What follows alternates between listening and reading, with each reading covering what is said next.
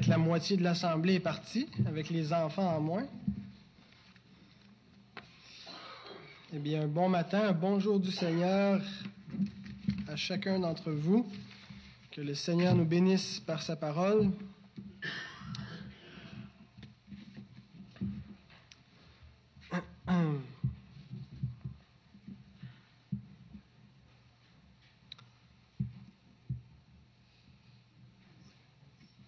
Dernière fois que j'ai prêché, euh, nous avons vu la dédicace des murailles, n'est-ce pas? Alors, on a terminé avec euh, une belle fête, une grande réjouissance où on donne gloire à Dieu pour son travail accompli, son travail accompli au travers des faibles créatures que, que nous sommes. Alors, euh, nous avons vu que tout ce qui arrive, tout ce qui se construit dans nos vies, c'est Dieu qui le fait. Il le fait au travers de nous, avec notre participation, mais la gloire lui revient. Alors, euh, on arrive à la fin du livre de Néhémie. Ce sera ce matin la dernière prédication dans cet épître. Euh, et euh,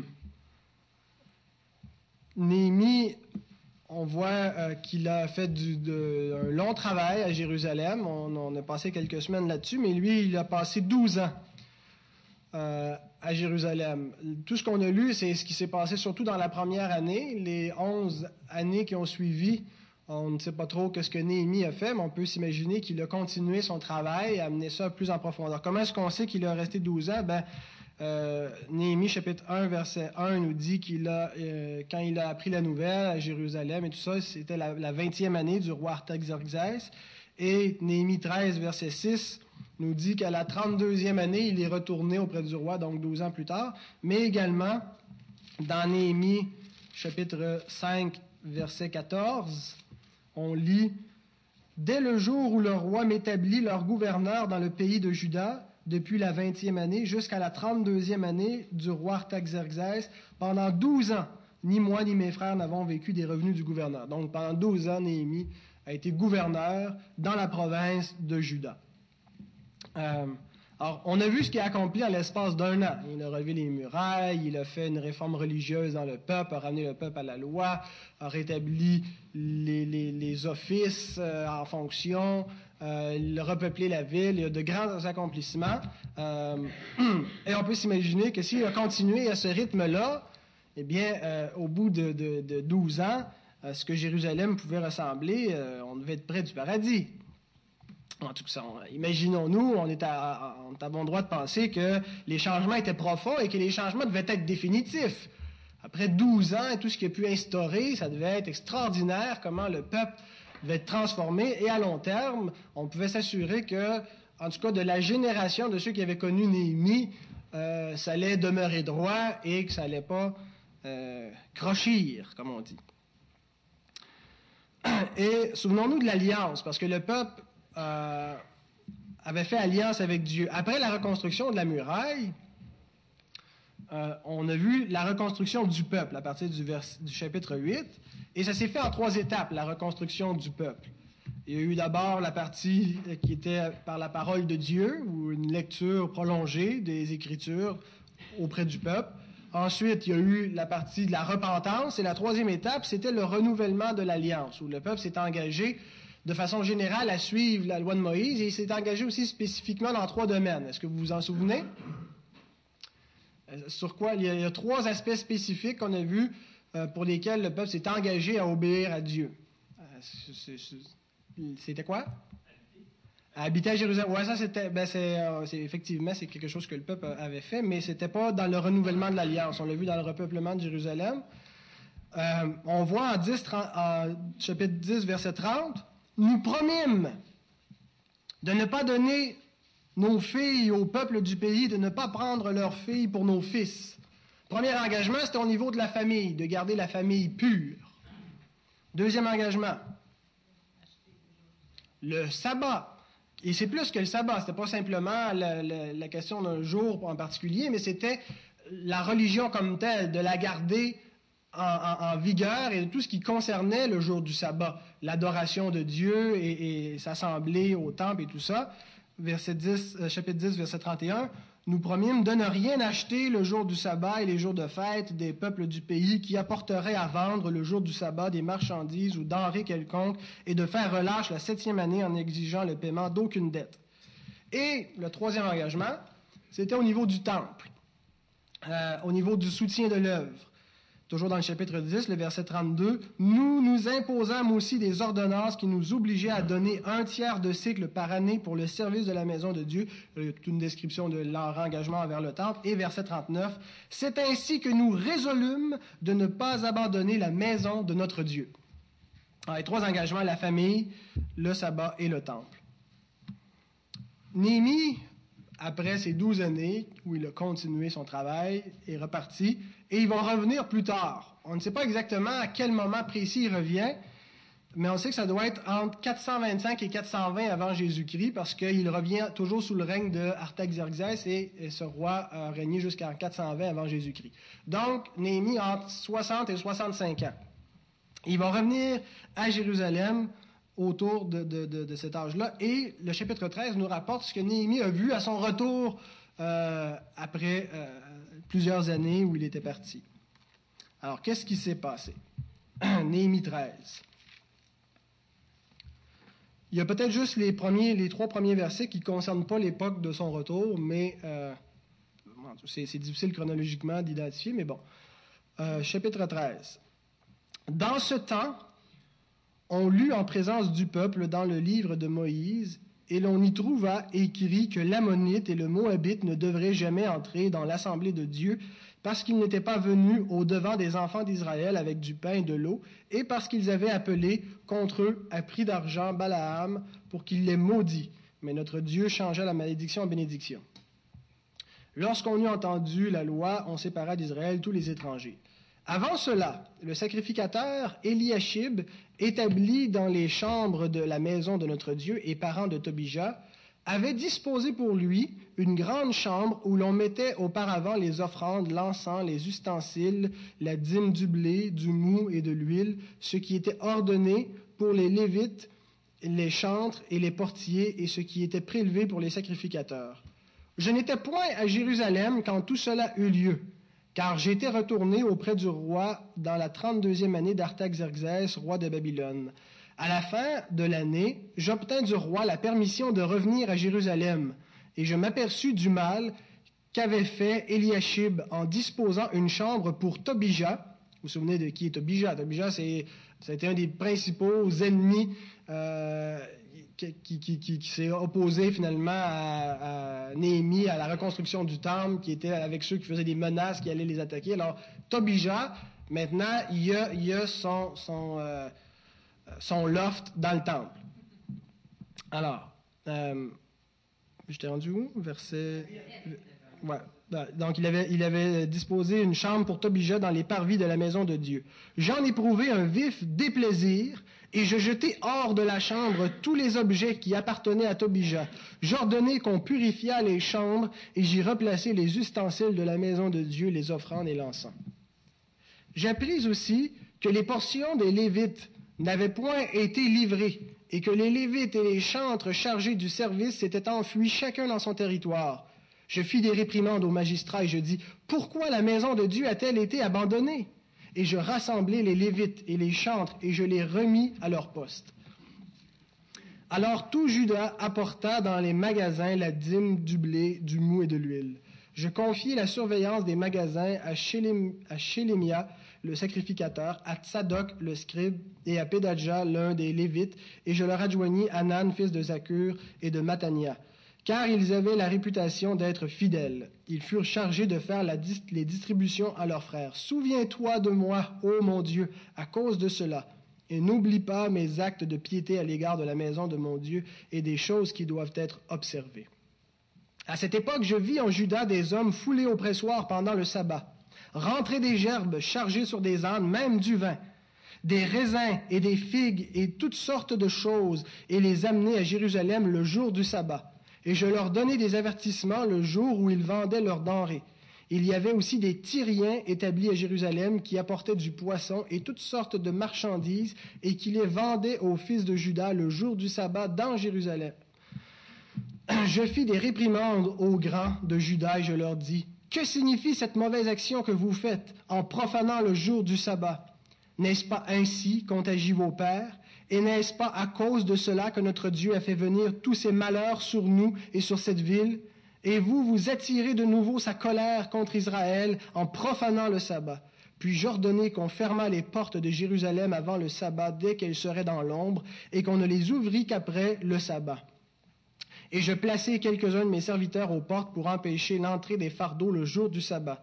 Alors les marchands et les vendeurs de toutes sortes de choses passèrent une ou deux fois la nuit hors de Jérusalem. Je les avertis en leur disant, Pourquoi passez-vous la nuit devant la muraille? Si vous le faites encore, je mettrai la main sur vous. Dès ce moment, ils ne vinrent plus pendant le sabbat. J'ordonnai aussi aux Lévites de se purifier et de venir garder les portes pour sanctifier le jour du sabbat. Souviens-toi de moi, ô mon Dieu, à cause de cela, et protège-moi selon ta grande miséricorde. Verset 23.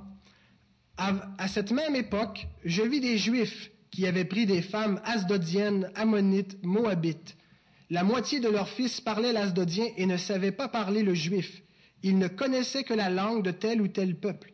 Je leur fis des réprimandes et je les maudis. J'en frappai quelques-uns, je leur arrachai les cheveux et je les fis jurer au nom de Dieu en disant, Vous ne donnerez pas vos filles à leurs fils et vous ne prendrez leurs filles ni pour vous, ni, pour vos fils, ni pour vous. N'est-ce pas cela qu'a péché Salomon, roi d'Israël? Il n'y avait point de roi semblable à lui parmi la multitude des nations. Il était aimé de son Dieu et Dieu l'avait établi roi sur tout Israël. Néanmoins, les femmes étrangères l'entraînèrent aussi dans le péché. Faut-il donc apprendre à votre sujet que vous commettez un aussi grand crime et que vous péchez contre notre Dieu en prenant des femmes étrangères? Un des fils de Jojada, fils d'Eliashib, le souverain sacrificateur, était le gendre de Sanballat, l'autre ennemi, le Horonite, je le chassai loin de moi. Souviens-toi d'eux, ô mon Dieu, car ils ont souillé le sacerdoce et l'alliance contractée par les sacrificateurs et les Lévites. Je l'ai purifié de tout étranger et je remis en vigueur ce que devaient observer les sacrificateurs et les Lévites, chacun dans sa fonction, et ce qui concernait l'offrande du bois aux époques fixées de même que les prémices. Souviens-toi favorablement de moi, ô mon Dieu. J'ai appelé euh, cette prédication Semper Reformanda. Semper Reformanda, est-ce que, euh, Mme Payette, voulez nous dire qu'est-ce que ça signifie?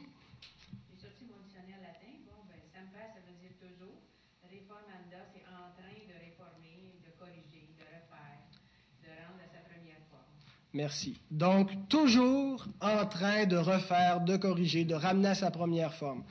Euh, on verra un peu plus loin ce, que, ce, que, signifiait le, principe de semper reformanda pour les, réformateurs du 16e siècle. On voit que c'était nécessaire, que Néhémie, même après 12 ans de travail, revient à Jérusalem et il semble que tout était à refaire. Les trois points sur lesquels euh, le peuple s'était engagé sur lesquels ils avaient, fait alliance sur la question de la famille, du sabbat, du temple, eh bien, euh, c'est les trois points précis sur lesquels euh, ils se sont éloignés. Euh, le texte est facilement... il y a trois divisions naturelles. On voit au verset 15, verset 22, verset 31, chaque fois Néhémie dit « Souviens-toi favorablement de moi, ô mon Dieu », qui et, la section qui précède représente en quoi est-ce que le peuple s'est égaré. Donc, je vais diviser cette prédication en deux. Il y aura d'abord, on va regarder euh, l'abandon de l'alliance, le problème, la déviance du peuple, et en deuxième lieu, la réponse de Néhémie, la réponse à ce problème, la réponse que nous-mêmes nous devons avoir, et ce que c'est finalement Samper et Formanda.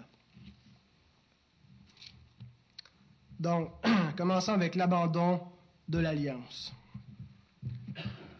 Trois points sur lesquels le peuple s'est euh, compromis alors qu'il s'était engagé. D'abord, l'abandon de la maison de Dieu, qui couvre des versets 10 à 14, mais nous lisons au verset 10, J'appris aussi que les portions des Lévites n'avaient point été livrées et que les Lévites et les chantres chargés du service s'étaient enfuis, chacun dans son territoire. Donc, on voit deux choses. Le peuple n'a pas pris ses responsabilités pour soutenir l'œuvre les portions n'ont pas été livrées.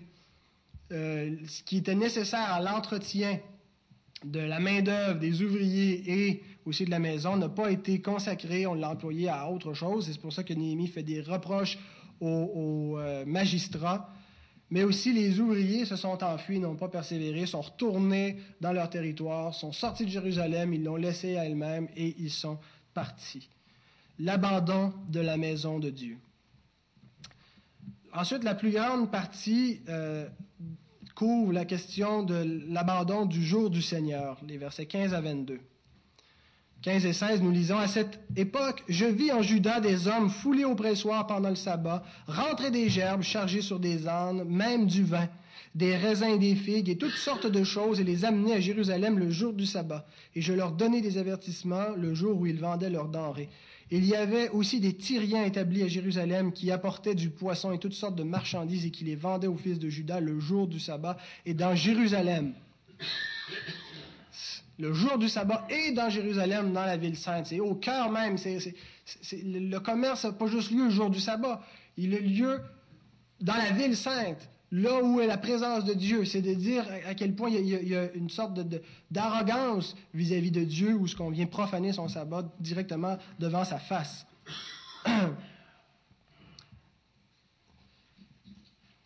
Ce qu'on se rend compte, c'est que le profit personnel est devenu plus important que Dieu. C'est un danger qui nous guette constamment. Lorsque notre profit personnel, lorsqu'il est plus avantageux de euh, chercher, euh, de, vaquer à nos occupations plutôt que d'honorer le Seigneur. C'est une tentation qui est constante à laquelle le peuple de Dieu, à laquelle nous-mêmes nous sommes encore exposés aujourd'hui. L'Éternel a dit, je vous donne six jours pour faire tout votre ouvrage, mais le septième, c'est mon jour, il est à moi. C'est un jour pour arrêter. Et c'est une tentation constante. La semaine dernière, vous savez que je suis dans les rénovations chez nous. Euh, je me confesse devant vous ce matin. quand on est dans les rénovations, on est tanné de, vivre dans, le, dans le, à, moitié, à moitié vivable et, pas réparé. mon, robinet était brisé depuis un moment déjà. Et puis, euh, ma sœur m'avait donné un robinet qu'elle avait acheté. Euh, et euh, c'est dimanche dernier, donc, elle me l'a donné. Et ça me fatiguait, j'avais tellement envie de l'installer, j'avais hâte que ça soit réglé et je savais que je ne devrais pas l'installer parce que c'était dimanche. Et je me suis dit, le dimanche, j'arrête tout, c'est un jour de repos. Et puis finalement, je l'ai installé. Euh, et puis, euh, ma, femme me regardait pendant que je le faisais, puis elle me dit, pourquoi tu ne fais pas ce que tu prêches? Et puis, j'ai eu beaucoup de regrets par la suite. Euh, et j'ai demandé pardon, de pardon au Seigneur, pardon à, mon épouse aussi, de ne pas être un bon exemple. Mais c'est quelque chose qu'on va dire, c'est banal, voyons installer un robinet, c'est pas comme si j'étais parti travailler toute la journée, mais ça commence comme ça, c'est insidieux, c'est une petite chose. Lorsque le profit personnel devient plus important que Dieu, ce qu'on a envie de faire, on a envie de, peu importe quoi que ce soit, quand on sait que ça ne correspond pas euh, au jour que Dieu nous a donné pour l'honorer et qu'on cherche euh, des façons de, se détourner, de justifier, bien le profit personnel devient plus important que Dieu et ce n'est qu'une question de temps pour finir par complètement délaisser le sabbat du Seigneur. On voit aussi, c'est pas juste le profit personnel qui devient plus important que Dieu, mais c'est le danger, c'est que le monde païen envahit le peuple de Dieu par son commerce il y avait des Tyriens, il y avait des, peuples étrangers qui venaient et qui rentraient dans Jérusalem, un peuple païen avec leurs marchandises et qui venaient vendre le jour du sabbat dans Jérusalem. Et euh, le premier effet du commerce païen, ça a été le délaissement envers la religion, envers Dieu. Euh, ils ne sont pas devenus des criminels, ils n'ont pas abandonné tous les dix commandements, commençant à tuer leurs prochains, mais ils ont délaissé les, premiers commandements. Euh, les quatre premiers qui concernent Dieu, la première table de la loi, qui d'honorer Dieu avant toute chose et qui dit consacrer son jour, et c'est le délaissement de la piété. Vous savez, on est exposé au même danger aujourd'hui. Le commerce païen nous envahit, il est partout autour de nous. Et euh, le dimanche est un jour particulier où justement on ne doit pas laisser notre maison c'est pas qu'on ne peut pas faire du commerce avec les païens. Il y avait le droit les autres jours d'acheter le poisson des Tyriens et ainsi de suite. Mais le jour du sabbat, c'était pas le jour pour le faire. Et la même chose pour nous. Euh, on a une tentation d'aller, d'aller dans les, centres d'achat, euh, de, se, vautrer devant la télévision, devant l'Internet et ainsi de suite. Et on sait qu'est-ce que ça apporte. Progressivement, c'est le délaissement de, Dieu, le délaissement de la religion pure, parce que le jour qui lui est consacré ne lui est plus consacré, et on s'expose au monde. Je sais que certains vont dire, il nous rabat les oreilles encore avec ça aujourd'hui. Euh, si lui a un problème avec le sabbat, ben, tant pis pour lui, qui arrête de nous écœurer. Paul dit dans Philippiens 3, chapitre 1, Je ne me lasse point de vous écrire les mêmes choses. Vous le savez, vous l'avez entendu, vous êtes écœurés, mais pour vous, cela est salutaire. Même si on sait tous que le jour du Seigneur, c'est le jour du Seigneur, on a besoin de se le redire, de se le rappeler, de se faire exhorter, de s'exhorter mutuellement pour honorer ce jour. Parce que les conséquences sont graves. Regardez ce que Néhémie dit au verset 18. N'est-ce pas ainsi qu'ont agi vos pères, et n'est-ce pas à cause de cela que notre Dieu a fait venir tous ces malheurs sur nous et sur cette ville, et vous, vous attirez de nouveau sa colère contre Israël en profanant le sabbat? Eh bien, je peux vous dire que chaque fois que l'Église dans l'histoire a profané le jour du Seigneur, profaner la religion, parce que le jour du Seigneur, ça représente quelque chose, ça représente le jour du culte, le jour qui est à Dieu, le jour pour l'adorer, le jour pour se consacrer à lui. Chaque fois que l'Église l'a profané, il y a eu un jugement. L'Église a, sombré, a, dévié. Pensons à, l'Église romaine avec toutes ces, déviances, avec la messe, avec tous les abus dans le catholicisme, tout ce qu'il y a eu. On peut dire que réellement le Seigneur s'est tourné le dos à cette Église à un certain moment dans l'histoire. Aujourd'hui, la profanation est différente. La profanation qu'on fait du, de, euh, du culte, c'est souvent par la négligence, par l'insouciance, par la légèreté et par l'humanisme, où l'homme, euh, on sait dans bien des églises, on recherche ce qui plaît à l'homme et le confort de l'homme plutôt que ce qui honore Dieu. Et c'est de cette façon-là qu'aujourd'hui on risque, à moins qu'on prenne garde, euh, on risque de profaner le culte le jour qui appartient à Dieu. Ensuite, les versets 23 à 31, ce qu'on voit, c'est l'abandon de la famille. On lit versets 23-24. À cette même époque, je vis des Juifs qui avaient pris des femmes asdodiennes, ammonites, moabites.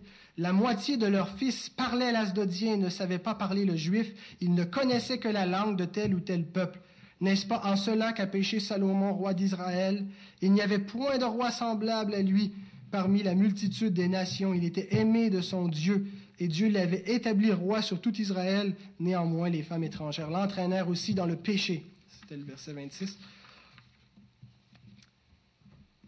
L'assimilation était devenue complète, au point que les fils d'Israël en avaient perdu leur langue. Ils ne parlaient plus leur propre langue, leur langue maternelle, ils parlaient l'asdodien, ils ne savaient plus parler comme les Juifs. Voyez comment c'est progressif. En partant, on, part du temple, ce qui est en dehors de la maison, ce qui appartient à la vie sociale, la vie de la communauté, et ça va jusqu'au cœur du foyer, jusque dans la maison, ça vient détériorer la famille petit à petit. Psaume 1, verset 1 nous dit, Heureux l'homme qui ne marche pas selon le conseil des méchants, qui ne s'arrête pas sur la voie des pécheurs et qui ne s'assied pas en compagnie des manqueurs. Voyez la progression? Marcher, s'arrêter, s'asseoir. Il y a un déclin. On part du temple, c'est un peu plus loin, ça nous touche de moins près, ça ne concerne pas trop notre vie privée, c'est la dimension sociale, communautaire de la vie religieuse, et petit à petit, ça s'amène jusque dans la famille, au point que les fils ont marié des étrangères, les filles sont parties en exil avec des étrangers, ils ont perdu la langue, perdu leurs coutumes, perdu leur, leur foi, ils ont perdu le salut. Même le plus sage a été séduit. Néhémie en appelle à l'exemple de Salomon, pour dire que lui-même, lui qui était rempli de sagesse d'une façon extraordinaire, c'était pas juste euh, une sagesse générale, c'était une sagesse extraordinaire qui, était par l'onction du Saint-Esprit sur lui. Lui-même est tombé. Le problème, c'est pas les étrangères, c'est leur Dieu. Dieu, c'est pas parce qu'il est raciste, c'est pas parce que Dieu veut pas qu'on euh, aille vers le monde, mais c'est le, Dieu les dieux du monde et la même chose arrive aujourd'hui. Vous connaissez certainement des jeunes hommes, des jeunes femmes qui ont grandi dans l'Église, qui à un moment donné sont allés probablement à l'école publique euh, ou ailleurs, peu importe, et ils ont rencontré euh, quelqu'un à cet endroit-là qui n'était pas croyant. Au début, ils se sont dit, ah ben c'est pas grave, euh, il va devenir chrétien. Et, petit à petit, ben, c'est cette personne-là qui s'est éloignée de l'Église et elle en a perdu sa langue. Elle en a perdu le langage spirituel, la connaissance, la, proximité du peuple de Dieu et ainsi de suite. Mes frères, il ne faut pas qu'il en soit ainsi. En tant que parents, on a une responsabilité d'éduquer nos jeunes. C'est sûr qu'on ne peut pas les attacher, on ne peut pas les forcer, puis euh, on ne peut pas arriver comme Néhémie, leur arracher les cheveux et les, les battre. Mais on a une responsabilité d'approuver, de, conseiller, d'éduquer. Et les jeunes aussi. Euh, s'il y a des jeunes parmi nous qui, qui, sont toujours euh, célibataires et, qui attendaient euh, de, rencontrer la, la, la, personne avec qui vous allez vous unir, eh bien que ce soit dans le Seigneur. N'allez pas vous mettre sous un joug étranger.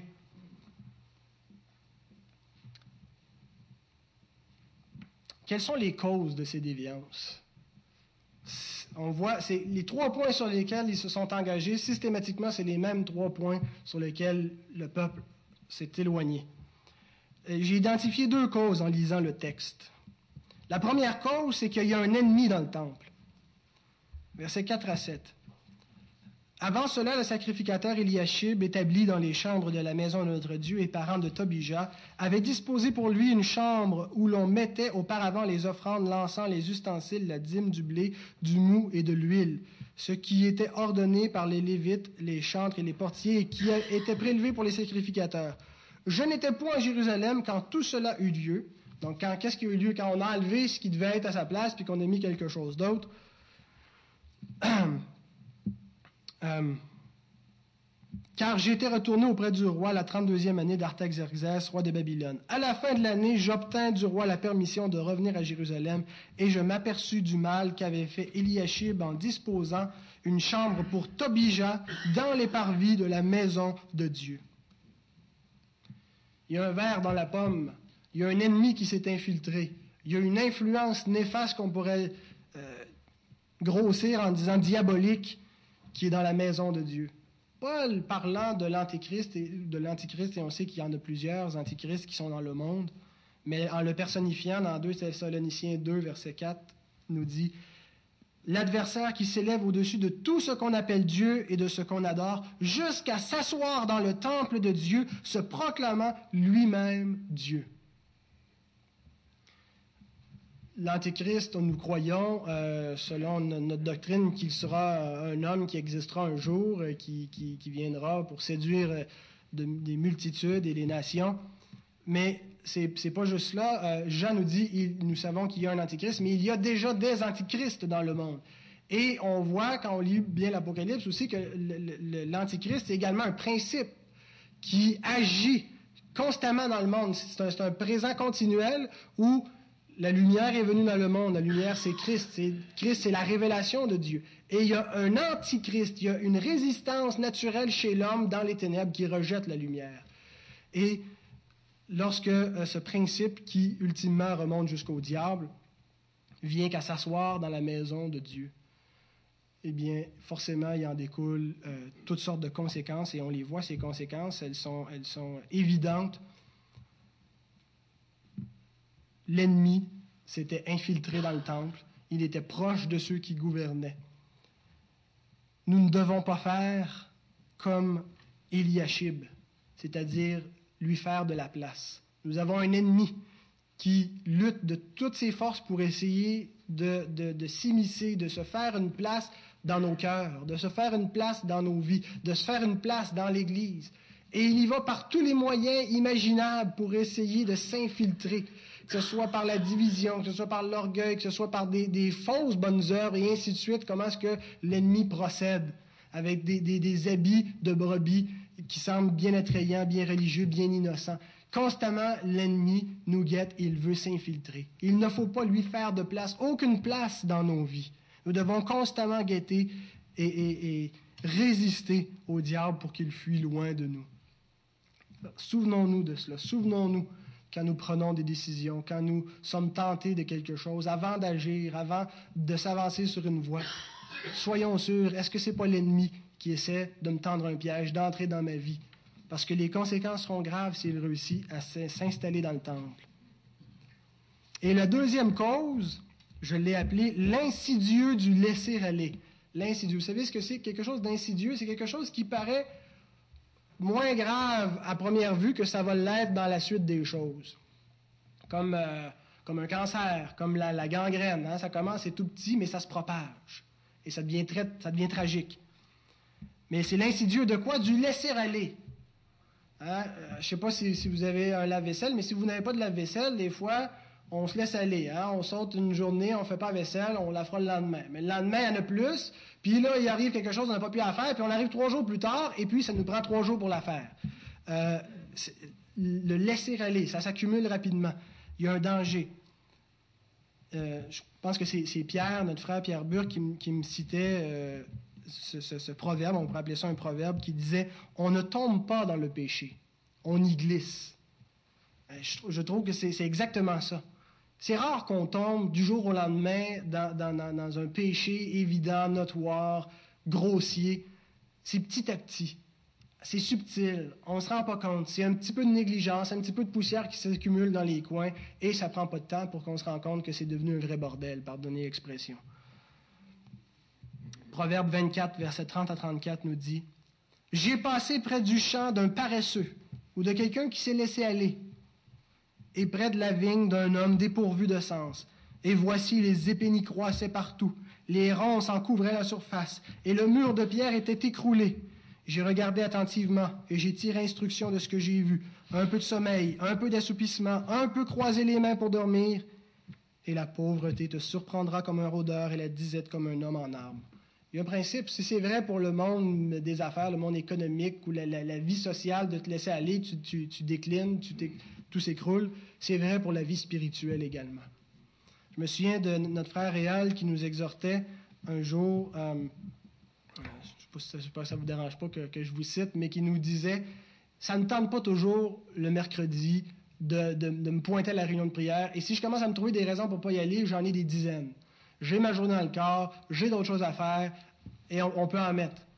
Mais je ne peux, je ne démarre pas, c'est le rendez-vous, j'ai aucune raison de ne pas y aller et je serai à mon corps défendant à la réunion de prière le mercredi. Je, donnais cet exemple-là parce que souvent, dans la, participation à la vie de l'Église, c'est ce qui s'installe. Les premières années de vie chrétienne, on est zélé, on est tout feu, tout flamme, mais c'est extrêmement facile de participer à toutes les assemblées, de venir le dimanche matin, d'écouter la parole de Dieu, de se lever plus tôt, de, de lire la parole, de prier et ainsi de suite.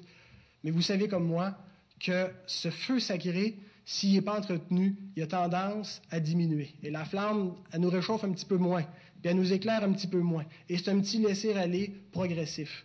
Euh, et l'insidieux du laisser-aller, eh bien, ça ne prend pas de temps qu'on se rend compte où est passé mon amour pour le Seigneur, où est passé mon zèle pour les bonnes œuvres, où est passé mon amour pour les frères, pour les sœurs.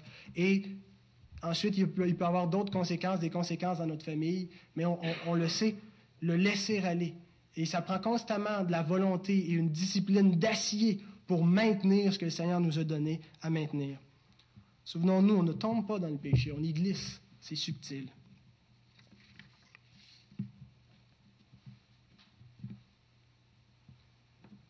Alors, maintenant qu'on a vu euh, le, mauvais côté, euh, la déviance, l'abandon de l'alliance, voyons maintenant le, la réparation, ce que j'ai appelé Samper Reformanda, toujours en train de réformer. D'abord, le principe. Qu'est-ce que c'est le principe de Samper Reformanda? Ça vient de la réforme. Je ne m'en cache pas, je suis un fervent tenant des idées de la réforme du 16e siècle, pour la plupart des, idées qui ont été propagées à ce moment-là. Et une de ces idées, ou une de ces doctrines, c'était Samper Reformanda. Les réformateurs rejetaient l'idée que l'Église chrétienne institutionnalisé, que l'institution que, nous sommes, l'organisation, on ne parle pas de l'Église invisible, mais de l'Église visible, organisée, qu'elle pouvait atteindre la perfection sur Terre, une perfection définitive. Il rejetait complètement cette idée-là. euh, et, en s'opposant un petit peu aux idées catholiques, qu'on pouvait fixer une forme parfaite, avoir un clergé euh, parfaitement structuré qui, euh, qui n'était plus en faille et, que tout était parfait de façon définitive, les réformateurs rejetaient cette idée-là. et pour eux, l'Église serait tout le temps, constamment en voie de réforme, en voie de reprendre la forme. La forme de quoi? Pas la forme de leur, leur idéaux, mais la forme de la révélation, ce que Dieu souhaite pour l'Église, la forme de, l'Église telle que Dieu l'a révélée. Or, on est travailler en train de ramener l'Église à être de plus en plus conforme à ce que Dieu veut dans sa parole. Et quand on a, on a réussi à réformer un point dans l'Église, eh bien, il y a quelque chose d'autre à faire, et le temps qu'on va faire ça, il va falloir revenir, et on se remène constamment comme ça. C'est ça l'Église. Samper reformanda, elle n'est jamais arrivée au but. La raison qu'elle n'est jamais arrivée au but, c'est parce que l'Église est composée de pécheurs dépravés qui ne sont eux-mêmes jamais arrivés au but, qui sont toujours en train d'être transformés. Et, vous, vous vivez probablement cette expérience-là dans votre propre vie, une réforme constante, une transformation perpétuelle. Et on grandit. C'est pas, pas décourageant nécessairement. On pourrait se dire, ben là, à quoi bon hein, si, on, si on y arrive jamais? Eh bien, euh, on, est, on court constamment vers le but et on va atteindre le but à la glorification. On est constamment en train de devenir similaire à cette image euh, céleste. Et c'est ce qui fait aussi que l'Église est vivante. Hein, c'est que des gens s'ajoutent, des gens n'étaient pas là à telle époque, il faut les éduquer et tout a recommencé constamment. Alors, voici ce que c'est que l'Église. Alors, c'est ça le principe de Samper Reformanda, et c'est exactement ce qui arrive à Néhémie.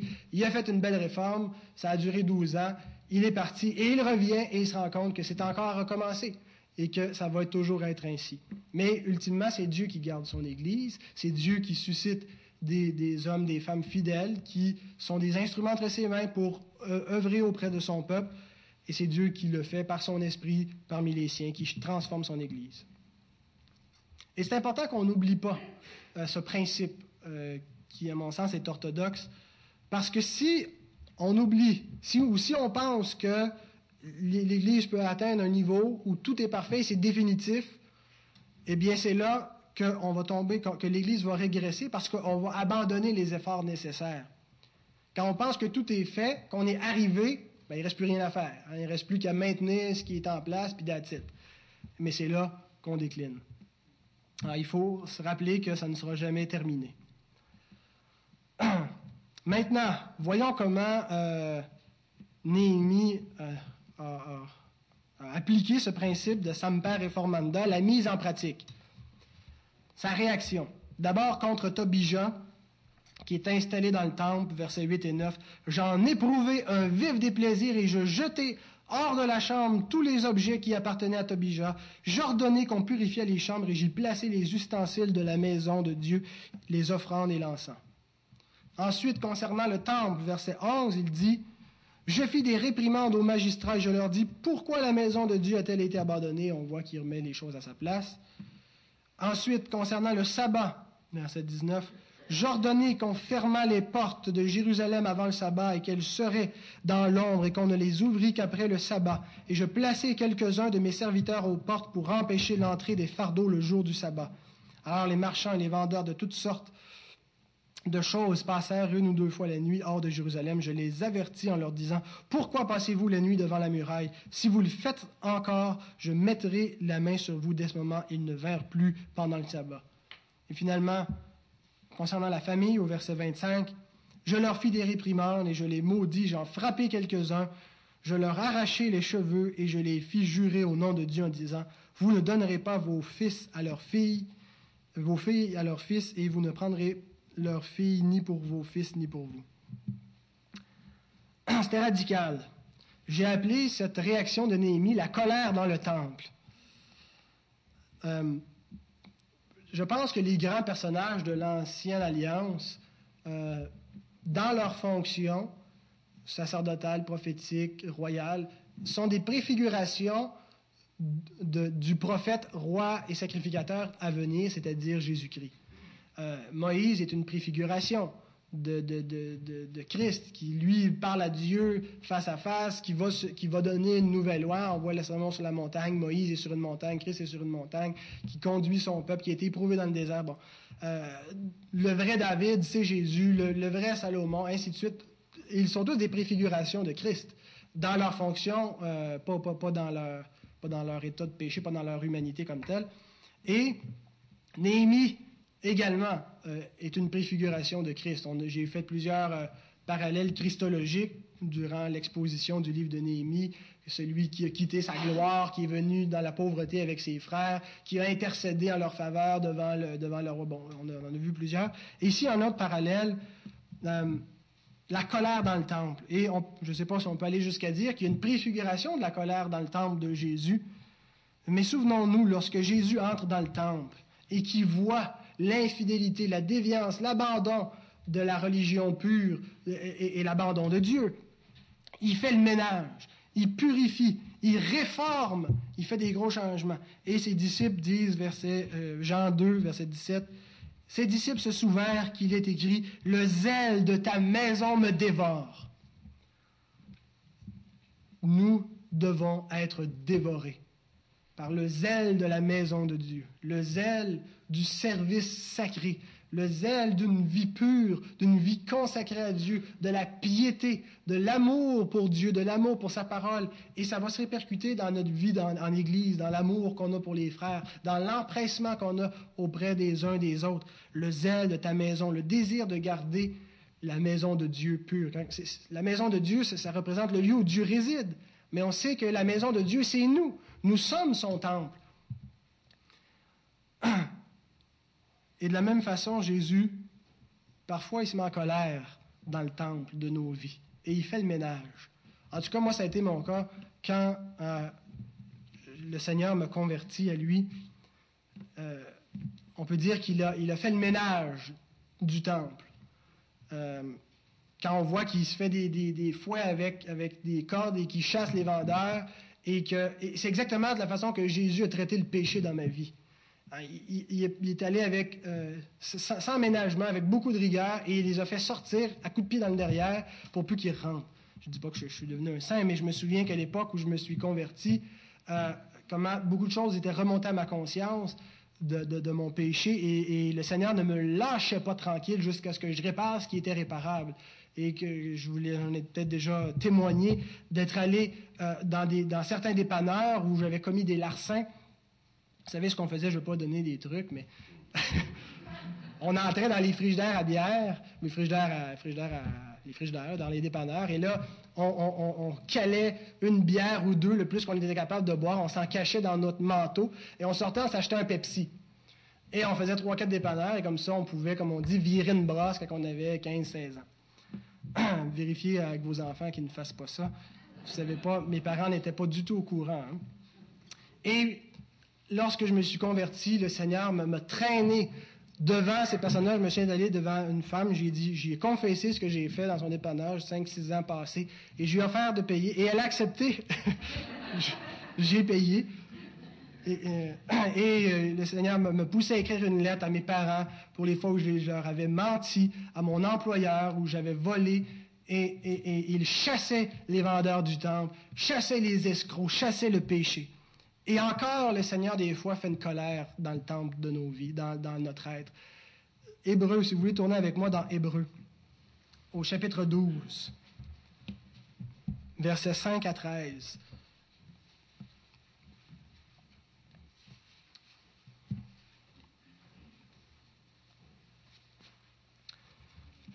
Et vous avez oublié l'exhortation qui vous est adressée comme à des fils, mon fils.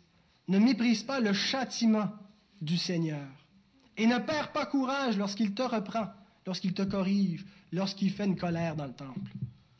Car le Seigneur châtie celui qu'il aime, et il frappe de la verge tous ceux qu'il reconnaît pour ses fils.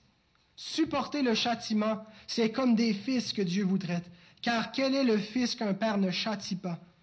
Mais, si vous êtes exempts du châtiment auquel tous ont part, vous êtes donc des enfants illégitimes et non des fils. D'ailleurs, puisque nos pères, selon la chair, nous ont châtiés et que nous les avons respectés, ne devons-nous pas, à bien plus forte raison, nous soumettre au Père des esprits pour avoir la vie? Nos pères nous châtiaient pour peu de jours, comme ils le trouvaient bon, mais Dieu nous châtie pour notre bien, afin que nous participions à sa sainteté. Voilà le but de sa correction, afin que nous participions à sa sainteté. Il est vrai que tout châtiment semble d'abord être un sujet de tristesse et non de joie, mais il produit plus tard, pour ceux qui ont été ainsi exercés, un fruit paisible de justice. Fortifiez donc vos mains languissantes et vos genoux affaiblis, et suivez avec vos pieds des voies droites, afin que ce qui est boiteux ne dévie pas, mais plutôt se raffermisse. Quelle bénédiction que le fouet du Seigneur dans nos vies. Vous savez, des fois, on rejette à tout prix la culpabilité. Mais gloire à Dieu pour la culpabilité à notre conscience. Pas celle qui, vient du diable lorsque le diable veut, tordre notre conscience. Nous avons été rachetés pour la liberté et, ne nous laissons pas servir à, servir notre conscience à la captivité que Satan veut, veut l'astreindre dans son légalisme. Mais lorsque le Seigneur nous reprend, lorsqu'il nous châtie, lorsqu'il nous montre nos fautes, et ça heurte notre conscience, c'est vrai qu'à première vue, ça semble être un sujet de tristesse. Mais par la suite, ça produit un fruit paisible de justice, un fruit paisible et quelque chose, il y a la paix. Et ça nous amène à l'obéissance. Il y a toujours une joie à obéir, au Seigneur. Gloire à Dieu pour son fouet dans nos vies et pour le ménage qu'il fait. Et gloire à Dieu pour, pour l'œuvre que Néhémie a faite à, cette époque-là, qui a certainement été bénéfique. Ça ne devait pas être agréable d'arriver là, de se faire reprendre comme ça, de se faire euh, reprendre publiquement. Ça devait être humiliant et, de réaliser la faute, de réaliser la désobéissance et que c'était grave et qu'on ne le voyait même pas. Parce que c'est ça que le péché fait, nous aveugle. On ne réalise même pas que c'est sale, que c'est grave, jusqu'à ce que le Seigneur nous reprenne. Et là, on a honte. Mais par la suite, lorsqu'on s'amende, lorsqu'on obéit, il y a des fruits glorieux qui viennent de Dieu. Je termine avec ce qu'on pourrait dire l'application ou la mise en garde pour les chrétiens tout au long de, cette prédication, je fais des, applications, vous les faites vous-même pour votre propre vie.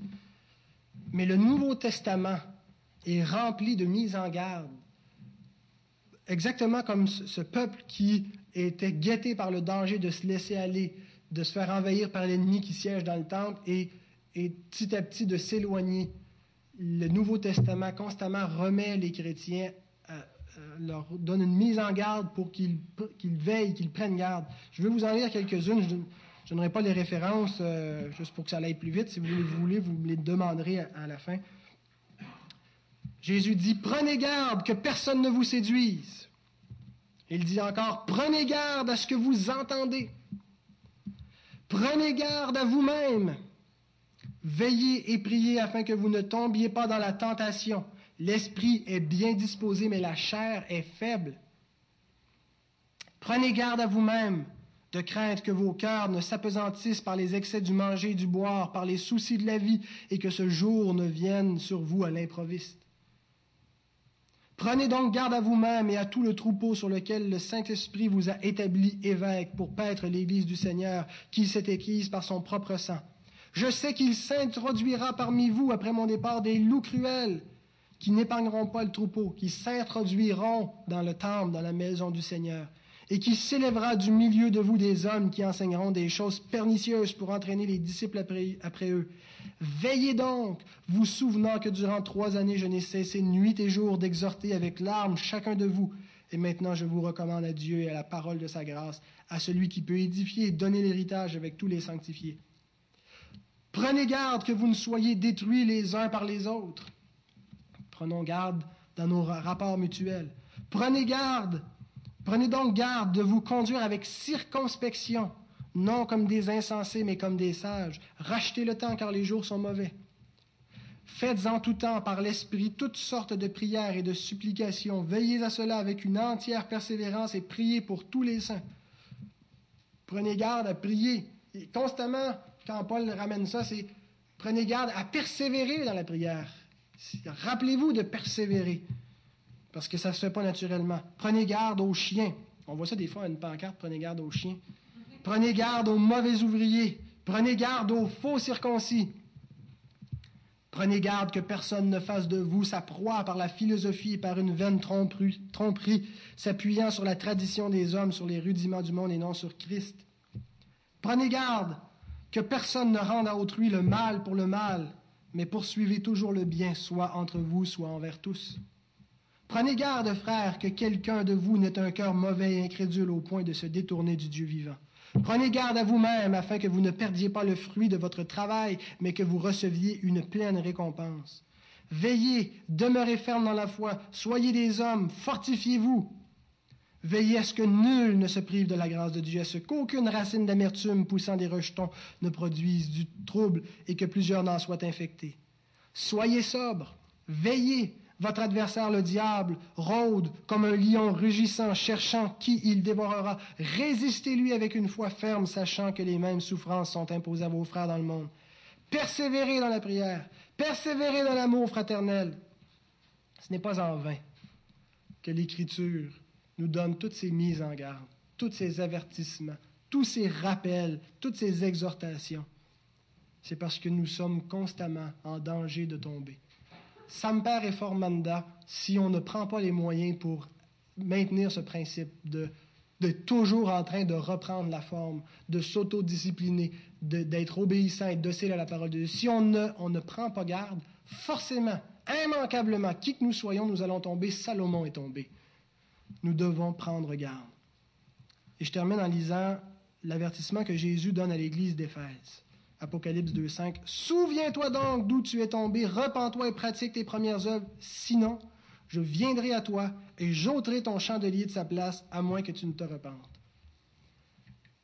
Jésus a ôté le chandelier de l'église d'Éphèse. Je ne sais pas quand c'est arrivé exactement. Euh, probablement que dans les, semaines, les mois, les années qui ont suivi, l'église d'Éphèse a subsisté. Elle s'est amendée, elle, elle a bien fonctionné. Mais je peux vous dire qu'éventuellement, cette église est tombée et qu'elle a perdu son chandelier. Le chandelier a été ôté. Et de la même façon, Christ a ôté le chandelier de l'Église romaine à un certain moment dans l'histoire. Christ a ôté le chandelier de l'Église luthérienne. Euh, je ne vous dis pas que toutes les églises luthériennes sont devenues infidèles, mais là même où la réforme a commencé, où Luther se trouvait, le chandelier a été ôté. Christ a ôté le chandelier de l'église de Genève, là où Calvin a fait la réforme. Je pense que c'était l'endroit où la, réforme est allée le plus en profondeur, où il y a eu un, plus grand réveil, où on était le plus proche des saintes écritures.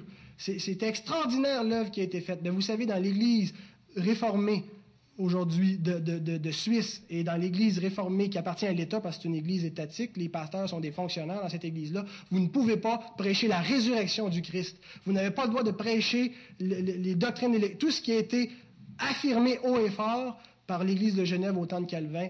Aujourd'hui, ce n'est plus là. Christ a ôté le chandelier de cette Église-là parce qu'elle s'est éloignée.